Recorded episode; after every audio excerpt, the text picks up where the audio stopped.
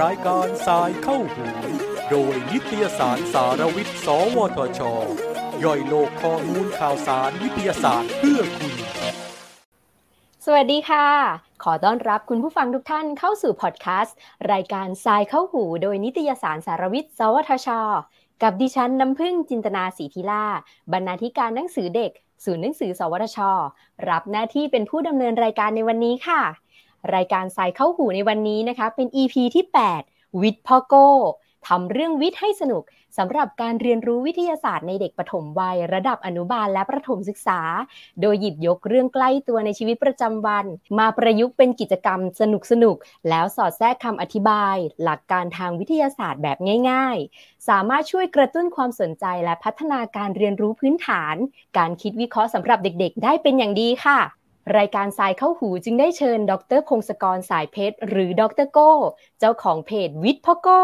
ผู้สร้างสรรค์บันทึกกิจกรรมวิทยาศาสตร์สำหรับเด็กๆ ที่พร้อมให้ผู้ปกครองหรือคุณครูนำไปประยุกต์เล่นกับเด็กๆที่บ้านหรือที่โรงเรียนได้ค่ะ ซึ่งปัจจุบันนะคะ ดรโก้เป็นอาจารย์พิเศษ วิชา Scientific Research and Presentation ที่วิทยาลัยนานาชาติ มหาวิทยาลัยมหิดลค่ะ และเป็นอาสาสมัครสอนวิทยาศาสตร์ให้เด็กระดับอนุบาล 3 ถึงมัธยมต้น ที่โรงเรียนอนุบาลบ้านพลอยภูมิ และศูนย์การเรียนปฐมธรรมค่ะ สวัสดีค่ะ ดรโก้สวัสดีครับขอบคุณดรโก้มาก ๆ เลยนะคะ ที่ให้เกียรติมาร่วมพูดคุยกับรายการทรายเข้าหูในวันนี้ค่ะ ครับยินดีครับและขอบคุณที่อุตส่าห์ให้เกียรติผมนะครับ ค่ะ เดี๋ยวได้คำถามแรกน้ำพึ่งขอถามดรโก้นะคะ กิจกรรมวิทยาศาสตร์สำหรับเด็กในรูปแบบวิทย์พ่อโก้ เกิดขึ้นมาได้ยังไง แล้วทำไมดรโก้ถึงสนใจอยากจะทำกิจกรรมวิทยาศาสตร์ เพื่อสอนเด็กๆคะก็เอ่อจริงๆมันเกิดเพราะความบังเอิญนะครับ เพราะว่า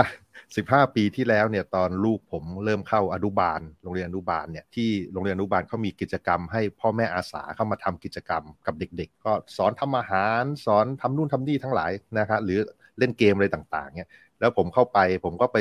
สอนเด็กทำของเล่นนะไออันแรกนี่ทำคอปเตอร์กระดาษ คือตัดกระดาษแล้วก็ ปล่อยแล้วมันก็หมุนหมุนหมุนหมุนมาให้มันเหมือนคอปเตอร์อย่างเงี้ยแล้วเด็กก็ชอบเล่นกันมากเลย ก็เลยสนุกสนานก็เลยเข้าไปทำเรื่อยๆ แล้วในที่สุดก็เลยทำทุกสัปดาห์เลยนะครับ อันนี้ก็คือเล่นกับเด็กอนุบาล 2 กับ 3 ตอนนู้นนะ แล้วก็ทุกๆ สัปดาห์ก็เลยพยายามหากิจกรรมที่สนุกสนุกๆเข้าไปเล่นกับเด็ก พอเล่นเสร็จแล้วก็เล่าว่าไอของเล่นที่เพิ่งเล่นไปมันทำงานอย่างไร ให้เด็กให้เด็กเดาด้วยว่า มันทำเออคือจริงๆคือเราตั้งคำถามให้ให้เด็กพยายามตอบกันด้วยอะ่ะแล้วก็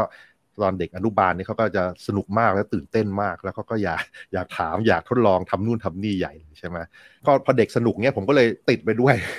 ก็เลยทุกสัปดาห์ก็ตั้งหน้าตั้งตาหากิจกรรมไปเล่นกับเด็กทุกสัปดาห์นะแล้วก็พอลูกๆโตขึ้นนะครับ เข้าสู่ระดับประถมถึงมัธยมต้นอย่างเงี้ยก็เลยจัดการศึกษากันเองกับกลุ่มพ่อแม่แถวๆในละแวกเดียวกันเนี่ยนะ นะก็เลยทำเป็นกิจกรรมอย่างนี้ไปเรื่อยๆ ทุกสัปดาห์เลย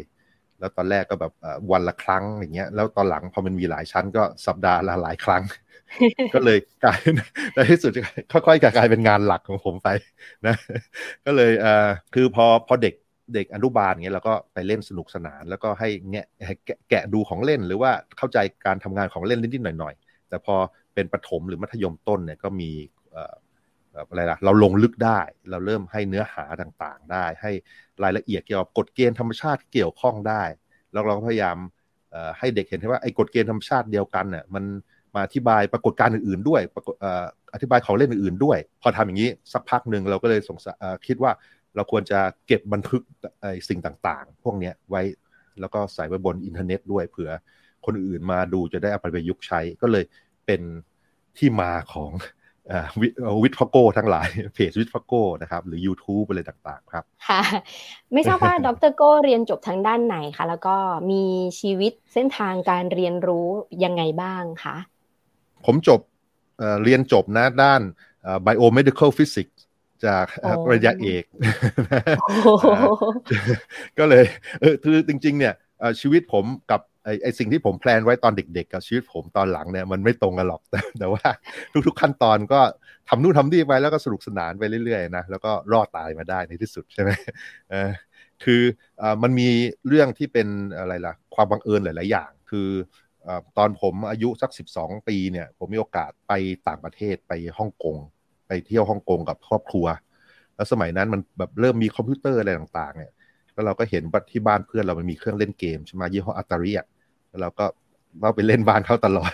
พอเราไปฮ่องกงแล้วเราไปเห็นไอ้ไอ้เนี่ย กล่องเหมือนแล้วมีอัตาริด้วย ปรากฏว่ามันเป็นคอมพิวเตอร์ มันเป็นไมโครคอมพิวเตอร์รุ่นแรก ๆ เลย Atari 400 นอกจากมันเสียบ cartridge เล่นเกมได้แล้วก็มันเขียนโปรแกรมได้ด้วย ไอ้นี่แหละ มันเป็นช่วงมันเป็นสิ่งที่โชคดีมากๆเลยพอไปเจอเครื่องเนี้ย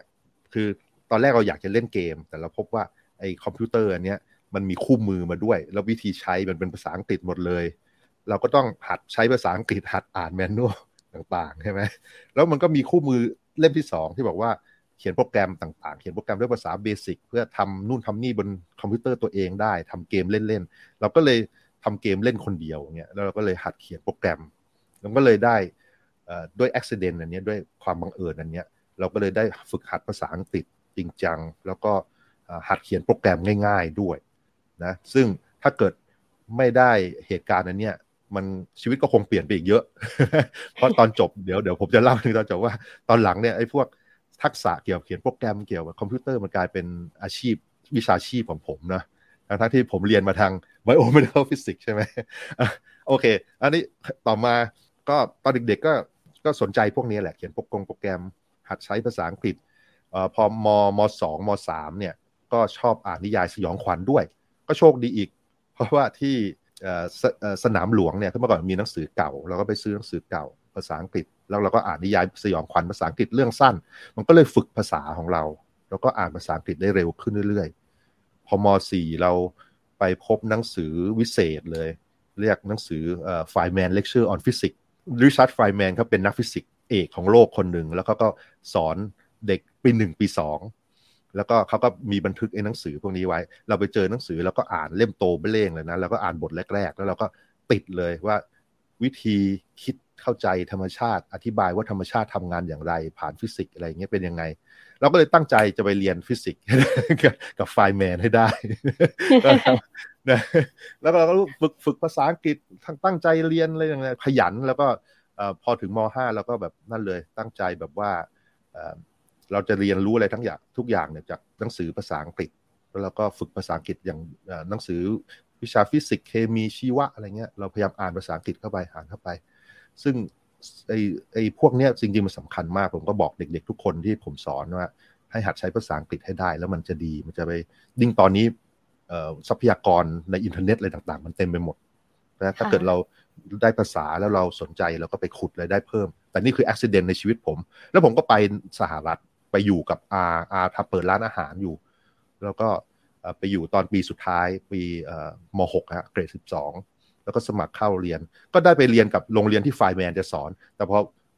เนี่ยแหละอุตส่าห์มาเดินทางเลยนะไปถึงค่ายก็เนี่ยมันมันเกือบจะดีอยู่แล้วเชียวแต่ว่า Feynman ป่วยหนักแล้วเสียชีวิตตอนผมไปถึงแล้วไม่ได้เรียนแกเข้าโรงพยาบาลไปแล้วท่านท่านเข้าโรงพยาบาลไปแล้วนะ นั่นแหละก็เออก็ในแต่ในที่สุดผมก็ สำเร็จในชื่อในในมุมหนึ่งคือไปเรียนฟิสิกส์ปริญญาตรีเรียบร้อย แล้วก็ทำต่อฟิสิกส์ปริญญาเอกต่อไปเลย biomedical physics ในโรงเรียนใกล้ๆกัน UCLA แถวนั้น แต่คราวนี้ก็มีการหักเหต่ออีกตอนแรกเราก็เนี่ยนะเราไม่คิดเราคิดว่าเราจะเป็นนักวิทยาศาสตร์แบบทำวิจัยทำอะไร แต่พอไปเรียนสักพักหนึ่งแล้วเราพบไอ้สองปีสุดท้ายในปริญญาเอกเราพบว่าคนรอบๆตัวเราที่เขาเขา เขาไม่ค่อยได้ทำการทดลองอะไรเท่าไหร่ในเชิงนะเขาต้องเสียเวลากับทำเรื่องอื่นๆเต็มไปหมดเลย ผมก็เลยไม่ไม่ไม่ชอบชอบไม่ชอบไม่ชอบแล้วบังเอิญกำลังจะเรียนจบเนี่ยก็มีเพื่อนมาคุยกันไปคุยกันมา เรื่องทำบริษัทเกี่ยวกับซอฟต์แวร์ผลิตซอฟต์แวร์ให้นู่นให้นี่ไหมแล้วเนื่องจากผมแบบฝึกวิชาเขียนโปรแกรมอะไรต่างๆ มาตั้งแต่เด็กเนี่ยเพราะว่าเล่นเองใช่ไหมก็มีความสามารถพอสมควรในด้านนั้น ก็เลยเรียนจบปุ๊บ ทำงานในห้องทดลองไม่นานเท่าไหร่ก็ออกมาทำงานด้าน programming กับกับเพื่อนๆ บริษัท แล้วก็เลี้ยงชีพมาด้วยเนี่ยแหละด้วยด้วยกิจกรรมที่เกี่ยวกับ computer programming ทั้งหลายเนี่ย แล้วก็จนมากระทั่งถึงมีลูกมีอะไรแล้วเราก็พอกลับมาเมืองไทยก็มีการอะไรล่ะได้ไปสอนวิชาหลาย ๆ วิชาในมหิดลแล้วก็มหิดลอินเตอร์นะแต่ว่างานหลักๆ ที่เลี้ยงชีพเนี่ยเป็นการเขียน ซอฟต์แวร์ทั้งหลายครับแต่ประทับใจมากเลยค่ะที่แบบว่าชอบไฟแมนแล้วจำเป็นแบบมีความตั้งใจว่าวันหนึ่งจะต้องไปเรียนกับไฟแมนให้ได้ แต่พลิกนิดหนึ่งที่ไฟแมนป่วยพอดีนะคะอดเลยใช่อดเลยใช่โอ้ยถ้าได้เรียนนี่จะเป็นอะไรที่แบบว่า โอ้โหแต่ตอนจริงจริงมันก็นั่นแหละนะก็ก็มันก็คล้ายๆโชคชะตาต่าง ๆ มันก็เปลี่ยนไปเป็นนิดๆหน่อยๆนะโลกมันเปลี่ยนไปนะ มันก็ก็อาจจะไปอีกทางหนึ่ง แต่ก็โชคดีที่แบบว่าเออผมก็ชีวิตชีวิตที่ผ่านมามันก็ดีก็ดีมากๆแล้วก็ไม่ไม่ได้ต้องการเปลี่ยนอีกเท่าไหร่นะครับ เป็นประสบการณ์ที่ดีมากๆเลยค่ะ น่าสนใจมากๆด้วย เหมือนเหมือนดรโก้มีแรงบันดาลใจใช่ไหมคะ แล้วก็พอรู้สึกว่าเฮ้ยชอบมากไฟแมน วันหนึ่งจะต้องไปเรียนกับไฟแมนให้ได้ แล้วก็ไปจนเกือบได้เรียนทำไมถึงทำไมเราถึงควรจะส่งเสริมเรื่องการเรียนรู้วิทยาศาสตร์ กับเด็กๆ ผ่านกิจกรรมการเล่นคะก็จริง ๆก็คือถ้ามันไม่สนุกเนี่ย ไม่น่าสนใจเนี่ย ผู้เรียนก็ไม่ค่อยจะเรียนรู้อะไรได้เท่าไหร่ครับ เพราะฉะนั้นจริง ๆ หน้าที่ของคุณครูหรือผู้สอนเรื่องอะไรก็ตามเนี่ย มันต้องทำให้เรื่องมันน่าสนใจก่อนนะแล้วพอพอผู้เรียนเขาสนใจเด็กเขาสนใจแล้ว เขาก็จะเรียนรู้ได้ดีขึ้น แล้วก็เขาอาจจะไป ค้นคว้าอะไรเพิ่มเติมได้มากขึ้น เนื่องจากผมทำงานด้านนี้เกี่ยวกับเด็กกับเด็ก ๆ ตั้งแต่เด็กเล็กเลยเนี่ย เราก็มันมันมันค่อนข้างง่ายเราหากิจกรรมซึ่งเด็กดูแล้วสนใจขึ้นมาเนี่ยก็เลยพยายามหาเรื่องต่างๆ เข้ามาให้เขาสนใจก่อน พยายามดึงให้เขามาก่อน แล้วก็ไอการเล่นต่างๆเนี่ยมันจะสนุกแล้วก็อย่างน้อยๆ เนี่ยพอผ่านไปเด็กเขาจะจำประสบการณ์ได้ คือบางทีผมก็มาถามเด็กที่โตแล้ว หรือรวมถึงลูกผมก็ตามเนี่ย ถามว่าตอนเด็กๆเขาประทับใจอะไรต่างๆเนี่ยเขาก็จะจำไอ้เรื่องการเล่นพวกนี้ได้ เล่นนู่นเล่นนี่ได้นะแล้วก็ไอ้การที่เราเล่นอย่างนี้เนี่ยแทรกว่ามันมันปรากฏการธรรมชาติที่เกี่ยวข้องเป็นยังไงกฎเกณฑ์ธรรมชาติที่เกี่ยวข้องเป็นยังไง ก็เลยเขาจะคุ้นเคยว่าโอเค อย่างแรกจักรวาลมันมีกฎเกณฑ์นะธรรมชาติมันมีกฎเกณฑ์ทำงานอย่างนู้นอย่างนี้นะแล้วก็คนที่เขาสนใจมากหน่อยเขาก็จะสามารถไปหาเพิ่มเติมได้เอง แล้วก็หรือไปเรียนในหนังสือ ก็จะได้แบบอย่างน้อยจะเชื่อมโยงได้ว่าไอ้ประสบการณ์มันเกี่ยวกับการเล่นแบบนี้ เขาเคยจำได้ว่า ไอ้ของที่ปล่อยให้ตกอะไรต่างๆ มันเป็นยังไงที่ตอนเราเขาเล่นกันอย่างเงี้ยแล้วก็เราไปเชื่อมกับไอ้เนื้อหาในโรงเรียนที่เรียนเพิ่มเติมได้นะแล้วก็ไอ้อีกอย่างหนึ่งสำหรับเด็กโตหน่อย ผมก็พยายามให้ฝึกฝึกหัดอธิบายของต่างๆ เรื่องต่างๆ รอบตัว มีการเอากล เอาเอามายากลมาให้ดูครึ่งแรก แล้วก็ให้เด็กพยายามเดาว่ามันเกิดอะไรใครบ้าง เพราะว่าไอการพยายามอธิบายมายากลเนี่ยมันยิงมันเป็นขั้นตอนเดียวกับการอธิบายกฎเกณฑ์ธรรมชาติเป็นการฝึกนักวิทยาศาสตร์แบบหนึ่งคือเจอปรากฏการณ์ประหลาด แล้วก็เฮ้ยมันเกิดได้ยังไงบ้างเนี่ยใช่ไหมแล้วเราก็พยายามเดาคือสร้างสมมติฐานทั้งหลายเลย แต่ว่าเดาเรื่องต่างๆ มาเต็มไปหมดเลย แล้วก็หาทางเช็คดูว่าไอ้ที่เราเดามันถูกหรือผิดอย่างไร เราจะไป ศึกษาไปไปไปสังเกตการอะไรเพิ่มเติมได้หรือเปล่า เพราะฉะนั้นทุกอย่างเนี่ยก็คือตั้งแต่ทำของเล่นเดากล แล้วก็ให้เด็กพยายามไปเล่าเรื่องอธิบายเรื่องรอบ ๆ ตัวเขาเนี่ยก็พยายามเป็นพยายามให้มันเป็นทักษะที่ติดกับตัวเขาไป หวังว่ามันจะมีประโยชน์ในอนาคตนะครับ แต่เราเล่นนี่เพราะว่ามันสนุกก่อนเราต้องเอาให้สนุกก่อนแล้วแล้วก็แล้วค่อยคุยกันไม่งั้นมันไม่สนใจแต่ต้นนะครับ ขออนุญาตเสริมนิดนึงนะคะ ก็พอดีว่ามีลูกเล็กเหมือนกัน สังเกตน้ำเพิ่งสังเกตดูค่ะ คือที่โรงเรียนเขาก็จะมีกิจกรรมให้เด็กๆ ได้ทำกิจกรรมวิทยาศาสตร์ ผ่านการทดลองที่ลงมือทำค่ะ เพราะว่าด้วยช่วงนี้โควิดเนาะก็เด็กๆ ไปโรงเรียนไม่ได้ คุณครูเขาก็จะส่งคลิปสั้นๆ สักสองสามนาทีมาให้ดูต่อวันนะคะ ก็จะเป็นอย่างล่าสุดเป็นกิจกรรมวิทยาศาสตร์เรื่องตกน้ำแข็งค่ะ ก็คือเอาน้ำแข็งมาแช่น้ำแล้วก็อ่าเอาเชือกวางบนน้ำแข็งแล้วก็โรยเกลือลงไปอ๋อครับครับค่ะสักพักก็พอดึงขึ้นมาน้ำแข็งมันติดเชือกขึ้นมาด้วย คือน้องเพิ่งสังเกตอากับกิริยาของลูกอะค่ะ ก็คือเขาดูตกใจ แล้วก็ตื่นเต้นแล้วก็บอกว่าทำอีกทำอีกทำอีก อันนี้คือเด็กอนุบาลหนึ่งนะคะเขาก็เลยรู้สึกว่าถ้าเด็กเล็กเนี่ยได้เรียนรู้ กิจกรรมวิทยาศาสตร์ ผ่านการลงมือทำเนี่ยรู้สึกว่าเขาจะสนใจ แล้วก็อยากจะทำอีก อยากจะคือถ้าเด็กเล็กเนี่ยแน่นอนแหละต้องทำซ้ำครับ เขาจะทำซ้ำเรื่อยๆ อย่างดูก็ดูซ้ำเรื่อยๆ จะทำซ้ำเรื่อยจนเขารู้สึกชำนาญ แล้วเขาก็จะพอเขาชำนาญแล้วเขาก็จะสกิดแม่แม่ดูหนู เขาก็จะทำเองเลยทำให้ดูก็เลยรู้สึกว่าอ๋อ ก็เลยคิดน้ำพึ่งคิดว่าการเรียนรู้ทุกอย่างไม่ไม่เว้นแม้แต่วิทยาศาสตร์อย่างเดียวค่ะ ถ้ามันผ่านการลงมือทำแล้วยิ่งสนุกเนี่ยเด็กๆชอบจริงค่ะดรโก้ แล้วก็สนใจ พอเขาสนใจเนี่ยเขาเหมือนเหมือนเหมือนเขาจะมีแรงบันดาลใจเพิ่มด้วยว่า เอ๊ะแล้วต่อไปล่ะ มีเรื่องอะไรดี แม่มีกิจกรรมให้หนูทำอีกไหมอะไรอย่างเงี้ยค่ะ มันก็เลยกลายเป็นกระตุ้นให้เด็กสนใจอยากจะทำคือ คือถ้า เราปล่อยให้ลูกดูแต่การ์ตูนดูหน้าจอทั้งวันมันก็จะเหมือนเขาเป็นหุ่นยนต์ไปเลย ลูกนิ่งมาก ลูกเงียบมาก แต่ถ้าเราชวนเขามาทำกิจกรรมอย่างนี้ค่ะ รู้สึกเขาดูแววตาเขาดูมีความสุขสดใสแล้วเขาพร้อมจะเรียนรู้เรื่องต่อไปด้วยค่ะ ใช่ครับเนี่ยนี่แหละครับเนี่ยสิ่งที่เด็กๆเขาอะไรล่ะมีมีความพร้อมในการเรียนรู้นะเพราะเขาสนใจเรื่องรอบตัวแล้วอยากทำเองด้วยครับ เหนือสิ่งอื่นใดคุณพ่อคุณแม่กับคุณครูก็ต้องสละพลังนิดหนึ่งใช่ไหมคะก็ใช่ครับ ก็เด็กๆก็ต้องมีคนเล่นด้วยใช่ไหมครับ ก็เราก็ต้องพยายามเล่นกับเขาครับค่ะเดี๋ยวคำถามต่อไปนะคะ ดรโก้วิทยาศาสตร์สำหรับเด็กอะค่ะ เนื้อหาควรเป็นแบบไหนคะเออ ก็ผมก็ไม่กล้าฟันธงว่ามันควรเป็นแบบไหน แต่ว่าเอาแบบเอาแบบว่าที่ผมพยายามปลูกฝังให้เด็ก เอ่อรู้กันแล้วกันนะ คือ อย่างแรกเนี่ยผมพยายามปลูกฝังก่อนว่าจักรวาลที่เราอยู่เนี่ยมันมีกฎเกณฑ์ มันมีสิ่งต่างๆ มันเกิดขึ้น เพราะว่ามันมีกฎเกณฑ์ของธรรมชาติทำงานอยู่เบื้องหลัง แล้วเราก็พยายามทำความเข้าใจมันไปเรื่อยๆ แล้วก็ที่ผ่านมาหลายพันปีเราก็ค่อยๆสะสมความรู้เข้าไป คือความรู้ของเราทุกวันน่ะมันก็ยังไม่สมบูรณ์หรอก มันจะเดี๋ยวมันจะใกล้ความจริงเข้าไปเรื่อยๆเรื่อยๆทุก เมื่อเวลาผ่านไป แต่การที่มันจะใกล้ความจริงขึ้นเรื่อยๆเนี่ยเพราะว่าอย่างแรกเราต้องรู้ตัวก่อนว่าไอ้สิ่งที่เรารู้เนี่ยมันมีข้อบกพร่องแล้วอาจจะผิดได้ เราจะอาจจะผิดได้เสมอ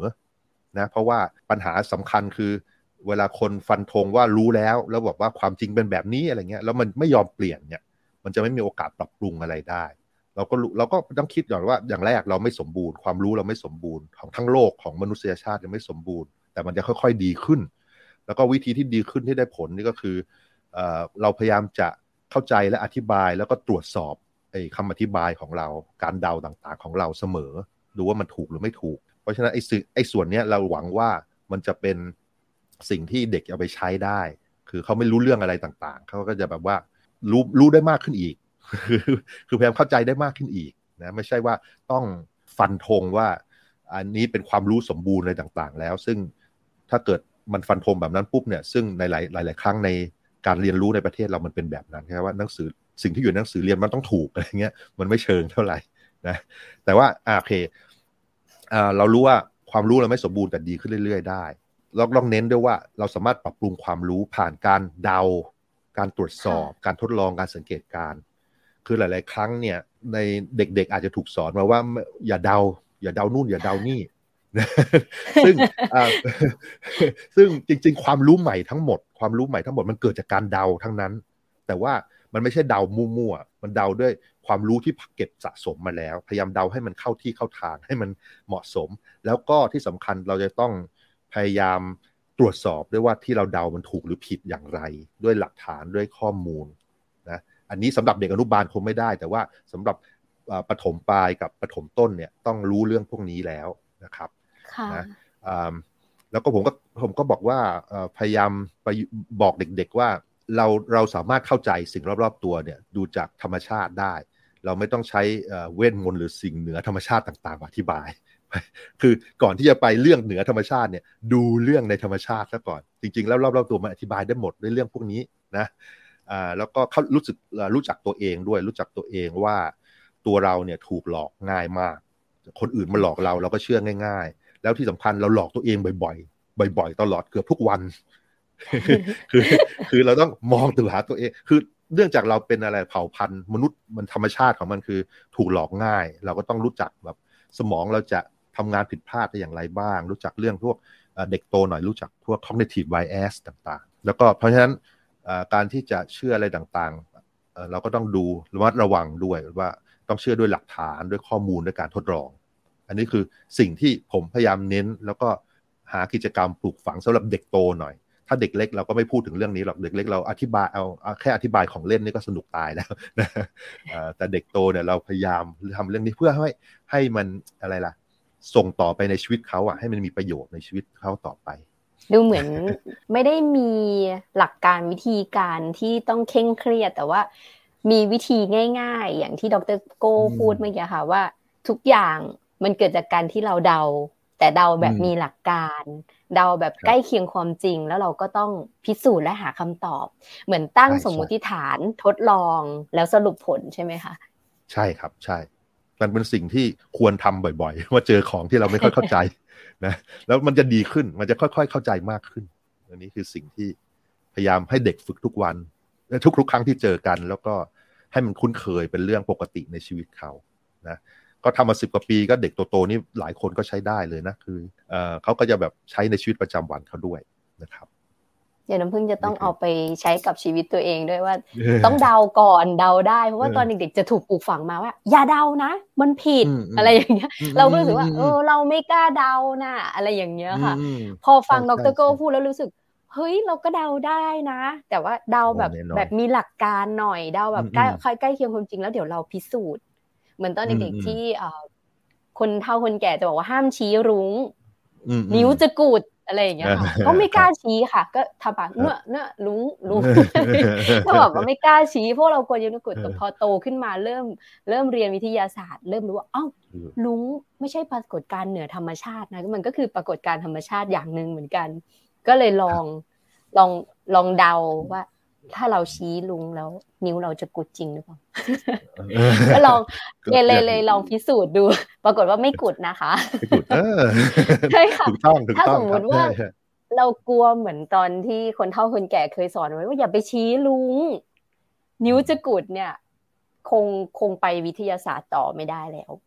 อ่าครับ ใช่ครับก็นั่นแหละครับ ก็ต้องต้องทดลองนะแล้วก็ทดลองทำเรื่องใหม่ ๆ แล้วดูว่ามันเป็นยังไงด้วยครับ ค่ะ ผลการตอบรับกิจกรรมวิทยาศาสตร์ของวิทพอโก้ะค่ะ เป็นยังไงบ้างคะ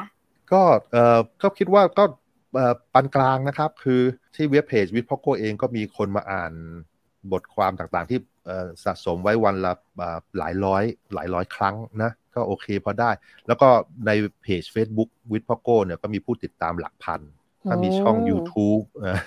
ช่อง YouTube ที่ผมทำ อัดวิดีโอที่มันเกี่ยวกับ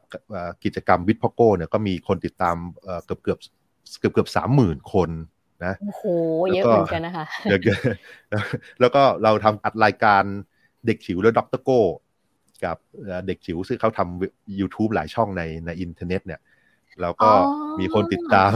คนติดตามดรโก้คนนี้นี่เองใช่ใช่ใช่ใช่ใช่นั่นแหละครับ อันนั้นก็คนเยอะหน่อย อันนั้นเยอะเขาตามมาดูเด็กจิ๋วเยอะก็สามแสนซึ่งซึ่งซึ่งนี่เป็นช่องที่เล็กที่สุดของเด็กจิ๋วแล้วนะ แต่ว่าโอ้โหตั้งสามแสนคนมาดูเราก็อัดไปสองร้อยกว่ารายการก็หมดมุกเหมือนกันหมดแรงก็นั่นแหละครับ เด็กจิ๋วและดรโก้ก็คิดว่าก็พอใช้ได้ก็คือมีกิจกรรมต่างๆ ที่พยายามสะสมไว้แล้วก็ ทุกๆวันก็มีคนเข้ามาดู แล้วก็มีคนถามต่างๆเข้ามานะแล้วก็ไออีกอันหนึ่งที่จะนอกจากไอจะวัดว่ามีคนมาดูกิจกรรมต่างๆ เท่าไหร่แล้วเนี่ยก็ดูว่ามีคนมาเขาสอบถามเรื่องเขาประดิษฐ์ของเล่นนู่นประดิษฐ์ของเล่นนี่เนี่ย แล้วก็เราเราก็เขาส่งเมสเซจอะไรต่างๆ มา แล้วก็เราก็ดีแล้วก็ดีใจนะแบบว่าที่เขาพยายามจะทำต่างๆ แล้วก็ช่วยนี่เราชื่นใจมากนะ แล้วก็เด็กๆที่สอนสอนไปพอเขาโตนี่ก็แบบรุ่นแรก ๆ นี่ก็เข้ามหาวิทยาลัยกันแล้วนะแต่หลาย ๆ คนที่อยู่มมัธยมต้นมัธยมปลายเนี่ยเราก็เราก็ชื่นใจที่ว่าว่าเขาแบบเราเรารู้มาว่าเขาไม่รีบเชื่อข่าวปลอมต่างๆแล้วก็มีการไปสอนคุณพ่อคุณแม่หรือคนใกล้ตัวว่าเรื่องข่าวปลอมข่าวนู่นนี่ไม่น่าจริงอะไรอย่างเงี้ยนะ หรือว่าแบบมีการอะไรล่ะ การรักษาที่แบบเขาโชว์เขาเขา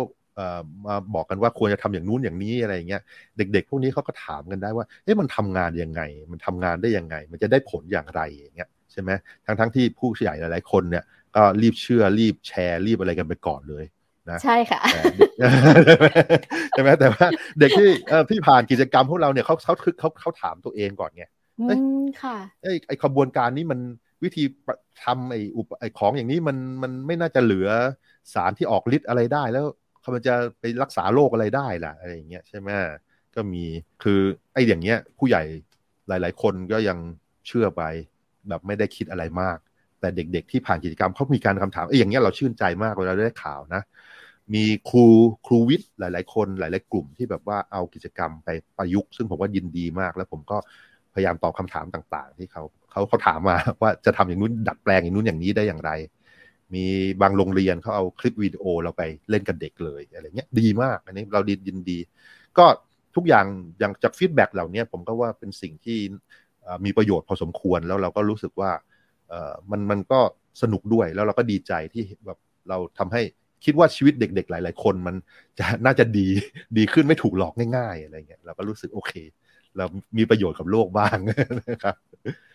มันเป็นมากกว่าการเรียนรู้นะคะ ที่ดรโก้พูดมามันเป็นเหมือนการสร้างอุปนิสัยสร้างพื้นฐานชีวิตให้กับเด็กในรูปแบบใหม่เลย คือ เมื่อเขาเจอเหตุการณ์อะไร สิ่งแรกที่เขาควรจะทำคือตั้งคำถามถูกไหมคะจริงเหรอเป็นไปได้เหรอ แล้วเขาก็รู้จักคิดวิเคราะห์ไปพิสูจน์ ไปหาคำตอบก่อนที่เขาจะเชื่อ ก่อนที่เขาจะแชร์ มันเป็นเรื่องที่ดีมากๆเลยค่ะดรโก้คือณคนยุคปัจจุบันเนี่ยด้วย ความที่โซเชียลมีเดียมันเข้าถึงง่ายมาก พอเราเห็นโชว์ใน Facebook หืมกดแชร์ อะไรอย่างเงี้ยคือมันอาจจะต้องมีจุดหนึ่งให้ฉุกคิดก่อนว่า จริงเหรอ เป็นไปได้เหรอ แล้วเราก็มาหาคำตอบเนี่ยมันมันคือกระบวนการทางวิทยาศาสตร์เลยนะคะ ที่ดรโก้พูดมาเมื่อสักครู่คือมันใช้ได้ในชีวิตประจำวันเลย แล้วก็ใช้ได้กับแทบจะทุกเรื่องราว รู้สึกน้ำพึ่งรู้สึกเหมือนว่า ทุกวันนี้ชีวิตเรา ในทุกๆวันเนี่ยเกี่ยวข้องกับวิทยาศาสตร์ทั้งหมดเลย ตั้งแต่ตื่นเช้าล้างหน้าแปรงฟันทานอาหาร จนถึงการนั่งนานๆทำงานหรือการเล่นก็แล้ว แต่คือมันมีวิทยาศาสตร์เกี่ยวข้องหมดเลยนะคะทำให้น้ำพึ่งรู้สึกว่าวิทยาศาสตร์เนี่ยสำคัญสำคัญมากๆกับชีวิตคนเรา ถ้าแบบเราไม่รู้เรื่องนี้เลย หรือเราไม่ใส่ใจเรื่องนี้เลยเนี่ย มันจะทำให้เราไปไม่ทันคนอื่นด้วย แล้วเหมือนเราตอบคำถามให้กับตัวเองไม่ได้ มันจะกลายเป็นปัญหาเรื่องความคิดนู่นนี่นั่นหลายอย่าง เป็นเรื่องที่ดีมาก ๆเลยค่ะ คือน้องพึ่งคือตอนเด็กๆ เราก็ไม่ได้ปลูกฝัง ไม่ได้ถูกปลูกฝังมาแบบนี้ รู้แต่ว่าอาจารย์สอนว่า โอเค ให้โจทย์อ้าวสมมุติฐานคืออะไร ทดลองแบบนี้นะครูจะบอกหนึ่งสองสามสี่คือครูไม่ให้โอกาสเราคิดเลยว่าเราทดลองแบบอื่นไม่ได้หรอเราจะทำสี่ห้าหกได้ไหมเราไม่ทำหนึ่งสองสามอะไรอย่างเงี้ยค่ะ ไม่มีเพราะว่า ตอนเด็กๆสมัยเมื่อสามสิบปีที่แล้ว มันไม่ใช่แบบนี้นะคะตอนตอนผมเด็กๆก็คล้ายๆนั้นก็เลยรู้สึกว่าเด็กสมัยนี้โอกาสในการเรียนรู้ค่อนข้างดีมาก ๆ เลยยิ่งดรโก้พูดแบบนี้เนี่ยถ้าคุณครูสอนวิทยาศาสตร์เนี่ยให้โอกาสเด็กได้คิดเกินในกรอบที่คุณครูให้ไว้เนี่ยดีมากๆเลยนะคะ ยิ่งให้เด็กกล้าถามเนี่ยค่ะ มันเป็นเรื่องอะไรที่ดีมากๆเลยนะคะ กล้ากล้าถามกล้าเดาอะไรเนี่ยครับเขาก็จะกล้าสงสัยอะไรต่างๆมันก็ดีครับ มันก็ทำให้เขาเข้าใจโลกมากขึ้นนะคือตอนเด็กๆไม่กล้ายกมือเลยนะคะครูจะบอกเธอจะถามอะไรนะคะนั่นแหละครับนั่นนั่นเป็นวิธีการเรียนที่ไม่ถูกต้องใช่ไหมคือตอนหลังก็เราจะเกลียดวิชาหลังๆแบบนั้น เราไม่ชอบเรียนอะไรต่างๆไม่ได้สนุกอะไรเงี้ยไม่ได้ ใช่ไหมจริง ๆ เรื่องต่างๆ มันมัน เรื่องวิทยาศาสตร์เรื่องอะไรต่างมันมันมีความความสนุกอยู่แล้วในตัวนะ เพียงแต่ว่าบางทีวิธีการสอนมันทำให้หลาย ๆ คนวิธีการสอนการสอบต่างๆเนี่ยคนที่ควรจะได้ใช้ประโยชน์จากความรู้เหล่านี้ก็จะเลิกเลิกหายหายไปหมด โตขึ้นก็หาลืมไปหมดอะไรเงี้ยใช่ไหมค่ะ เป็นเรื่องที่ดีมาก ๆ เลย ชอบค่ะ ครับ แล้วก็ รูปแบบการเรียนการสอนวิทยาศาสตร์สำหรับเยาวชนไทยในยุคปัจจุบันนะคะในมุมมองของดรโก้เป็นยังไง แล้วก็เราควรจะปรับเปลี่ยนหรือเสริมเพิ่มเติมในเรื่องไหนบ้างคะ อืม อันนี้ผมมีความเห็นเยอะเลย แต่ว่าพอยคืออ่าผมว่ามันไม่ค่อยได้ผลนะวิธีการเรียนที่เราเรียนเรียนอยู่มันไม่ได้ผล เพราะว่าเราพบว่าพอเรียนเสร็จแล้วจบแล้วโตขึ้นโตเป็นผู้ใหญ่แล้วเนี่ยออกจากโรงเรียนแล้วก็ยัง ถูกครอบงำด้วยความคิดไสยศาสตร์ทั้งหลายใช่ไหมแล้วก็ในไม่เข้าใจเรื่องเรื่องแบบความน่าจะเป็น ไม่เข้าใจเรื่องสถิติ เชื่อข่าวปลอมง่ายก็เลยมีความเข้าใจผิดกับสิ่งรอบตัวไปหมดเลย ไม่เข้าใจว่าธรรมชาติมันเป็นอย่างไร ไม่เข้าใจว่าขบวนการต่างๆ รอบตัวมันมีอะไรล่ะ มันต้องมันต้องทำมีขั้นตอนอะไรอย่างไรเนี่ย พอไม่เข้าใจเรื่องเหล่านี้ปุ๊บเนี่ย มันทำให้ตัดสินใจต่างๆ ผิด ซ้ำแล้วซ้ำอีกแล้วชีวิตก็ทุกข์เนี่ยทุกโดยไม่จำเป็นเลยนะ คือหลาย ๆ เรื่องคือ ถ้าเกิดเข้าใจอะไรเบื้องต้นให้มันด้านพื้นฐานเนี่ย มันก็จะทำให้ชีวิตรอดไปได้อีกเยอะใช่ไหมหรือว่าบางทีเราก็ถึงถึงเสียชีวิตด้วยใช่แบบแบบเป็นโรคอะไรบางอย่างแล้วไปเชื่อยาผีบอกอะไรอย่างเงี้ยนะที่ไม่ได้ยาที่ไม่ได้รับการตรวจสอบหรือทดลองมา อย่างเงี้ยเราไม่เข้าใจเรื่องสถิติอะไรเงี้ยเบื้องต้นอย่างเงี้ยใช่ไหมแล้วเราไปเชื่อเรื่องนั้นปุ๊บมันทำให้เสียชีวิตได้นะเพราะไอ้เรื่องต่างๆเหล่านี้คือเราเริ่มตั้งแต่มีความเครียดโดยไม่จำเป็นเสียเงินเสียชีวิต เพราะว่าการศึกษาเราไม่ค่อยได้ผล ตอนจบแล้วเราก็ยังไม่ค่อยเข้าใจเรื่องสำคัญสำคัญนะที่เราเรียนกันที่ผ่านมาก็คือเราเรียนผ่านเกณฑ์ก็เก่งทำโจทย์ได้ แต่เราไม่ได้ค่อยฝึกหัด การคิดแบบวิทยาศาสตร์ ไม่ได้หัดเข้าใจสิ่งรอบตัว ไม่ได้หัดสร้างความรู้ใหม่ๆไอ้ความรู้ใหม่ๆก็คือจากการเดาแล้วก็ตรวจสอบนั่นแหละไม่ได้หัดเลยนะตอนนี้เราเรียนแบบว่าแค่เรียนว่ามนุษยชาติค้นพบอะไรไว้บ้างแล้ว แล้วเราก็ลิสต์อะไรเต็มไปหมดเลย ว่าเขาพบนู่นพบนี่พบนู่นพบนี่เต็มไปหมดแล้วเราก็ไปตอบ มันคล้ายๆเรียนพุทธศาสนาที่ในโรงเรียนที่แบบว่าพระเจ้าค้นพบอะไรไว้แล้ว แล้วก็ตอบใหญ่เลย แล้วก็จำภาษายากๆด้วยมาตอบบาลีภาษาบาลีอะไรเงี้ยแต่ไม่เคย ฟังว่าไอ้แล้วตกลงไอ้ความหมายเหล่านี้ต้องใช้ใช้อย่างไง ได้คิดไหม เพราะว่าถ้าคิดคิดแล้วมันก็อาจจะแก้ปัญหาในชีวิตเราได้ ก็เหมือนกันไอ้เรียนวิทยาศาสตร์เนี่ยมันก็ไม่ได้ต้องไปเรียนว่ามีนักวิทยาศาสตร์คนนี้ค้นพบเรื่องนี้ในปีนี้ไม่ใช่ มันไม่ไม่ใช่สำคัญตรงนั้น แต่ควรจะเข้าใจว่าไอ้เรื่องเหล่านี้มันมันมันอธิบายอะไรได้บ้าง แล้วก็ธรรมชาติมันทำงานอย่างไร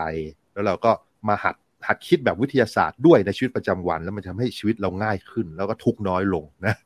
แล้วก็อีกอย่างที่อยากจะเน้นเน้นก็คืออยากให้เด็ก ๆ ฝึกหัดใช้ภาษาอังกฤษให้ได้ พอสักสักประถมหกอยากให้อ่านและฟังได้นะเพราะว่าถ้าทำอย่างนี้ได้มันก็จะไปค้นคว้าเรื่องต่าง ๆ ได้อีกเยอะมากเลย อย่างน้อยอ่านและฟังได้เยอะๆเห็นตัวอย่างเยอะๆเนี่ยก็ให้พูดกับเขียนมันก็จะตามมาได้ ถ้าเกิดเราเรียน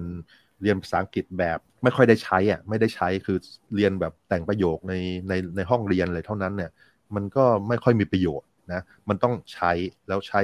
ใช้ถึงระดับหนึ่งปุ๊บเด็ก ๆ จะไปได้อีกไกลเองเลย คือสามารถค้นนู่นคนนี้ได้ แต่เราก็ต้องฝึกหัดด้วยให้เด็กระหว่างนี้ก็ต้องฝึกหัดไปด้วยว่า ให้ฝึกหัดคิดอธิบายสิ่งต่างๆ รอบตัวด้วยความคิดเชิงวิทย์นะผ่านการดาวตรวจสอบทดลองสังเกตการ ฝึกให้เด็กรู้จักเรื่องพื้นฐานที่ควรจะรู้พวกสถิติและความน่าจะเป็น จะได้รู้เรื่องความเสี่ยงต่างๆ ในชีวิตใช่ไหมเช่นแบบฉีดวัคซีนเสี่ยงแค่ไหน ไม่ฉีดแล้วเสี่ยงแค่ไหนให้เลือกได้ใช่ไหมไม่ใช่แบบเลือกผิดแล้วก็เพิ่มโอกาสตายเพิ่มโอกาสป่วยโดยไม่จำเป็นคือคือเรื่องเหล่านี้มันถ้าถ้าเรามีเบสิกมันจะชีวิตมันดีขึ้นอีกเยอะเลยนะ หรือว่าบางทีวิธีรวยต่างๆ วิธีหาเลี้ยงชีพต่างๆ เราจะหวังรวยจากการ ซื้อลอตเตอรี่เนี่ยมันไม่ได้เพราะโอกาสโอกาสนี้มันต่ำมากอะไรเงี้ยใช่ไหมคนคนไม่เข้าใจว่าโอกาสมันต่ำแค่ไหนที่จะรวยจากลอตเตอรี่ใช่ไหมคือถ้าเรียนพอสมควรเราก็จะรู้โอเค เล่นเพื่อความสนุกสนานได้ แต่หวังรวยคงไม่ควรนะแล้วก็ไอการเรียนต่างๆเนี่ยเราควรจะคัดสรรผู้ผู้เตรียมบทเรียน ควรจะคัดสรรหาตัวอย่างสิ่งที่เกี่ยวข้อง สิ่งประดิษฐ์เทคโนโลยีมาเสริมเป็นตัวอย่าง เขาจะได้รู้ว่าไอเรียนเรื่องต่างๆแล้วมันมีประโยชน์ยังไงได้บ้าง เมื่อตอนเด็กๆ ผมรอนผมเรียน ผมก็สงไอ้แก้สมการเชิงเส้นสองสามตัวแปร แล้วเรียนเมตริกเรียนอะไรเรียนไปทำไมเนี่ยไม่เห็นสนุกเลยก็เหนื่อยแล้วเขียนอะไรบ้างเต็มไปหมดแต่พอพอโตขึ้นเรารู้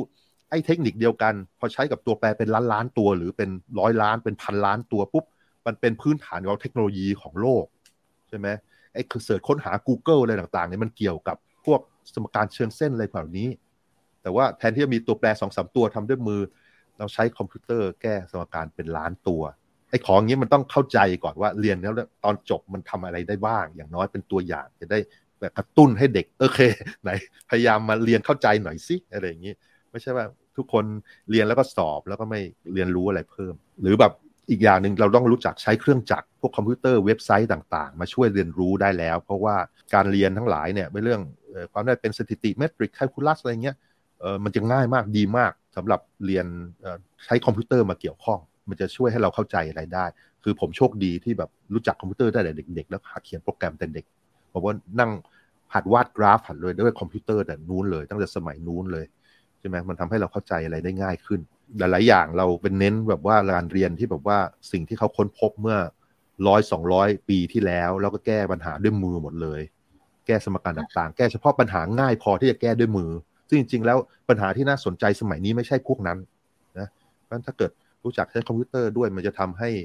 ยืดความอะไรสมองเราจะขยายตัวได้ แก้ปัญหายากๆขึ้นได้อีก แล้วก็มีทางแบบได้มองว่าเออเคมีทางเลือกต่างๆ ได้เพิ่มเติม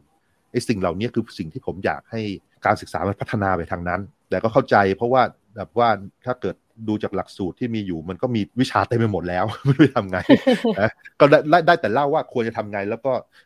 อย่างแบบ ผมก็ทำได้เฉพาะกับเด็ก ๆ รอบตัวลูกๆผม หรือว่าคนที่อยู่ในกลุ่ม เพื่อที่แบบว่าจัดการเรียนการสอนอะไรกันเองเนี่ยเราก็พยายามแทรกพวกนี้ไป แล้วก็หวังว่าบางส่วนก็มีประโยชน์กับชีวิตเขานะแต่ว่าสำคัญเลยถ้าเกิดทำอะไรไม่ได้เลยนะหัดใช้ภาษาอังกฤษให้ได้ แล้วก็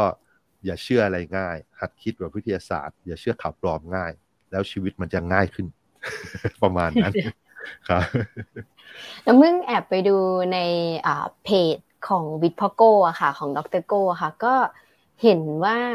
เขียนอธิบายวิทยาศาสตร์ไว้แล้วก็จะมีคลิปที่อธิบายเป็นภาษาอังกฤษ เป็นคลิปจากต่างประเทศด้วยก็เลยทำให้รู้สึกว่า นอกจากวิทยาศาสตร์ มันจะผูกพันกับชีวิตเราในชีวิตประจำวันทุกขั้นตอนแล้วเนี่ย ภาษาอังกฤษก็สำคัญใช่ไหมคะ คือใช่ครับเหมือนเปิดโลกทัศน์ ถ้าเรารู้เฉพาะภาษาไทยเนี่ยเหมือนมันไปได้ไม่สุด เหมือนเราไปได้ไม่เต็มที่ ที่ปลายทางยังมีอะไรให้เรียนรู้อีกมากมาย แต่ว่าถ้าเราหยุดแค่ภาษาไทยเนี่ย เราจะไปต่อไม่ได้ใช่ไหมคะใช่ใช่เพราะว่าไม่งั้นก็ต้องรอให้คนมาบอกเรานะถ้าเกิดรู้ภาษาอังกฤษเราสามารถไปเรียนกับอาจารย์ที่เก่งที่สุดในโลกได้เขามีคอร์สที่แบบดีที่สุดในโลกเต็มไปหมดเลยนะ คือผมส่งเสริมคืออยากให้เด็กๆไปเรียนจากตรงนั้นเลย เรียนแบบมหาลัยดัง ๆ ทั้งหลายเนี่ยเขาก็มีคอร์สพวกนั้นเขาโชว์ให้ดูว่าเขาสอนอะไรกันบ้าง อย่างน้อยเราไปฟังไปดูก็ ได้ความรู้ได้เยอะแล้วละ่ะ แล้วเราก็มาคิดต่อเองทำนู่นทำนี่เองก็น่าจะได้ผลดีมันสำคัญมากๆครับ ก็ภาษาเนี่ยแหละนะก็ก็อะไรล่ะแล้วคือหลายๆคนจะบอกว่ามันมันยากอะ แต่จริง ๆ ก็คือต้องทำสะสมไปเรื่อยๆทำให้ทุกวันมันดีขึ้น พยายามเรียนรู้ภาษาใช้ภาษาอังกฤษไปเรื่อยๆเรื่อยๆสักเวลาผ่านไปเป็นปีปีปีสองปีสามปีมันจะดีขึ้นเรื่อยๆ ผมคิดว่าในห้าปีอย่างเงี้ยก็จะเก่งมากๆแล้วล่ะ ถ้าเกิดทำไปเรื่อยๆ ไม่หยุดนะ ก็คือข้อสำคัญคือไม่ท้อไม่หยุด แล้วพอสะสมไปก็ใช้ได้แล้วก็จะเปิดโลกต่อไปอีกได้เยอะเลย ยิ่งถ้ามีแรงบันดาลใจนี่เรายิ่งไปไกลใช่ไหมคะดรโกหวังว่างั้นครับใช่ครับเราต้องเราจะสร้างแรงบันดาลใจให้กับตัวเองได้ยังไงคะหมายถึงหมายถึงในเด็กในเด็กยุคปัจจุบันนี้ถ้าแบบว่าเรียนไปก็ เรียนแค่พ่อแม่ให้เรียนไหนก็เรียนให้มันจบจบไปอะไรอย่างเงี้ยค่ะ แต่น้ำพึ่งกำลังคิดว่าในอย่างดรโก้มีแรงบันดาลใจ ก็ไปตามฝันจนจนใกล้จะถึงความจริงแล้วเราก็ไปต่อได้อะไรอย่างเงี้ยค่ะคืออย่างอย่างนี้อย่างแรกเนี่ยคือคือผมก็เป็นพวกเลยวัยกลางคนมาแล้วนะก็แก่เข้าสู่แก่แล้วเนี่ย ผมยังมีความเชื่อเสมอว่าอนาคตน่ะมันดีขึ้นอีกได้เยอะมาก ๆเลยนะ ไอความรู้และสิ่งประดิษฐ์ต่าง ๆ ในโลกที่มันจะทำให้ชีวิตทั้งคนดีขึ้นมันเต็มไปหมดเลยอยู่ในอากาศนี่แหละ ยังไม่ถูกรอการค้นพบ เพราะฉะนั้นเด็กๆอย่าอย่าไปคิดแค่เรียนว่าเรียนให้สอบผ่าน พยายามมองดูรอบๆตัวว่า โลกมันไม่ดียังไง ปัญหามันไม่ดียังไง แล้วเราแก้ยังไงได้บ้าง อย่างยกยกตัวอย่างแค่เดินผ่านไปเนี่ยไอ้เครื่องซักผ้าเนี่ยมันเป็นอุปกรณ์วิเศษมหาศาลเลยนะแบบว่าคนเอามอเตอร์มาติดกับถังน้ำเนี่ยใช่ไหมมันทำให้ชีวิตคนบนโลก สบดีขึ้นอะ แล้วก็เมื่อก่อนผู้หญิงต้องทำงานบ้านหนักๆซักผ้าอะไรอย่างเงี้ยเขาก็มีเวลาว่างทำอย่างอื่นได้เยอะมากใช่ไหมคือเนี่ยของอย่างเงี้ยมันทำรอบๆตัวเนี่ย มันมีปัญหาเยอะแยะไปหมดเลย อย่าไปมองแค่ว่าจะรอทำนู่นทำนี่ตามที่คนให้งานเรามา พยายามมองด้วยว่าจะทำให้รอบๆตัวมันดีขึ้นได้ยังไง มันมีปัญหาเต็มไปหมด เพราะฉะนั้นต้องพยายามเอาความรู้ทั้งทั้งหมดเนี่ยมาประกอบกัน แล้วก็ทำให้ชีวิตดีขึ้นอย่างนี้นะ เพราะฉะนั้นต้องเข้าใจว่าความสำเร็จอะมันเป็นส่วนน้อย สมมุติเราลองไปสิบครั้งร้อยครั้งเนี่ยอาจจะสำเร็จไม่กี่ครั้งเองนะเพราะฉะนั้นเราก็ต้องทำใจไว้คือ อย่าอย่าตายแล้วก็อย่าเจ๊ง แต่ว่า แต่ว่าทำไปเรื่อยๆสะสมไปเรื่อยๆสักครั้งหนึ่งมันสำเร็จมันก็จะโอเคนะนั่นแหละคือคือสิ่งที่ที่ว่าไม่มีใครบอกเด็กๆมั้ง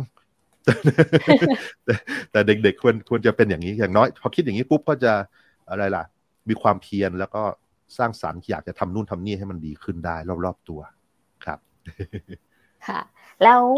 ไม่ทราบว่าเราสามารถติดตามวิทพ่อโก้ได้ช่องทางไหนบ้างคะ และในอนาคตจะมีอะไรใหม่ ๆ ให้พวกเราติดตามกันบ้างไหมคะ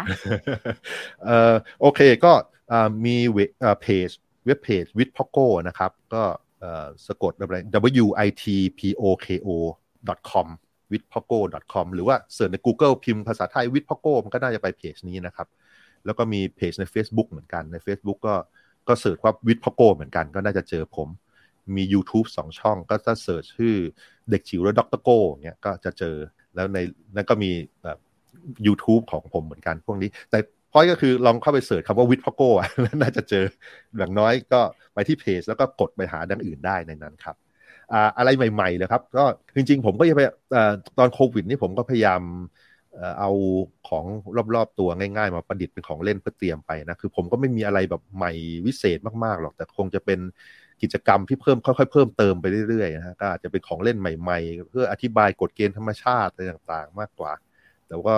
คงจะทำอย่างนี้ไปเรื่อยๆ จนไม่มีแรงแรงหมดแรงนะแล้วก็หวังว่าจะทำได้อีกหลาย ๆ ปีครับค่ะ ดรโก้ ในส่วนของเพจวิทพอโก้นะคะ ก็จะมีกิจกรรมการทดลอง กิจกรรมการเรียนรู้ต่างๆ เยอะแยะมากมายเลย ในส่วนนี้นี่คือทุกคนสามารถเอามาเรียนรู้แล้ว ถ้าทำแล้วได้ผลนี่แชร์ต่อได้เลยใช่ไหมคะ เต็มที่เลยครับ ผมผมยินดีเลยครับ อยากให้เผยแพร่เยอะๆครับอืม เพราะว่ามีน้องเพิ่งเข้าไปดูแล้วมีกิจกรรมดีๆเยอะแยะเลยค่ะ ทั้งตั้งแต่เด็กอนุบาลจนถึงประถมมัธยมไปเลยอะค่ะ แล้วก็เห็นมีอ่าดรโก้สอดแทรกเรื่องการเรียนรู้ภาษาเข้าไปด้วย เพราะว่าเหมือนกับถ้าเราสนใจเรื่องอะไรสักเรื่องหนึ่งอะเราก็อยากจะทำให้มันสุดใช่ไหมคะ คือถ้าสนใจแบบกึ่งกึ่งกลางๆ มันไปต่อไม่ได้ก็รู้สึกลำคาญไม่อยากทำต่ออะไรเงี้ยค่ะ ก็เห็นที่ดรโก้เขียนไว้ในเพจว่า เนี่ยไปตามดูคลิปนี้เขามีสอนไว้นะอะไรเงี้ยก็ทำให้เรารู้สึกว่า เราอยากจะเรียนรู้ภาษาอังกฤษเพิ่มนอกเหนือจากวิทยาศาสตร์นอกเหนือจากการทดลองเพื่อที่เราจะได้รู้ต่อรู้เยอะขึ้นอะไรเงี้ยค่ะ ก็เดี๋ยวใครสนใจก็ไปดูที่เพจวิทพโกหรือว่าไปที่ w i t p o g o c o m เอาเอาคลิปการทดลองมาดูมาลองเล่นลองใช้ถ้าสงสัยก็สามารถสอบถามเข้าไปได้เลยใช่ไหมคะ ใช่ครับใช่ครับ ยินดีครับดรโกยินดีนะคะ ให้คำตอบแล้วก็ยินดีให้ความรู้แล้วก็ยินดีให้เรานำไปแชร์ต่อได้ด้วยนะคะ เพื่อที่เด็กไทยสมัยใหม่ได้เรียนรู้ในรูปแบบวิธีการใหม่ ๆ จะได้พัฒนาชุมชนของเรา บ้านของเราอำเภอตำบลจังหวัดประเทศของเราให้ดีขึ้นนะคะ ขอบคุณดรโก้มาก ๆ เลยค่ะ ครับ ยินดีครับ ขอบคุณครับ และขอบคุณทุกท่านนะคะ ที่ติดตามรับฟังรายการทรายเข้าหู โดยนิตยสารสารวิทย์ สวทช แล้วกลับมาพบกับสาระความรู้วิทยาศาสตร์แบบซึมลึกในตอนหน้าสำหรับตอนนี้นะคะ ดิฉันน้ำพึ่งจินตนาสีทิล่า และดรโก้พงศกรสายเพชรขอลาคุณผู้ฟังทุกท่านไปก่อนนะคะ สวัสดีค่ะ สวัสดีครับ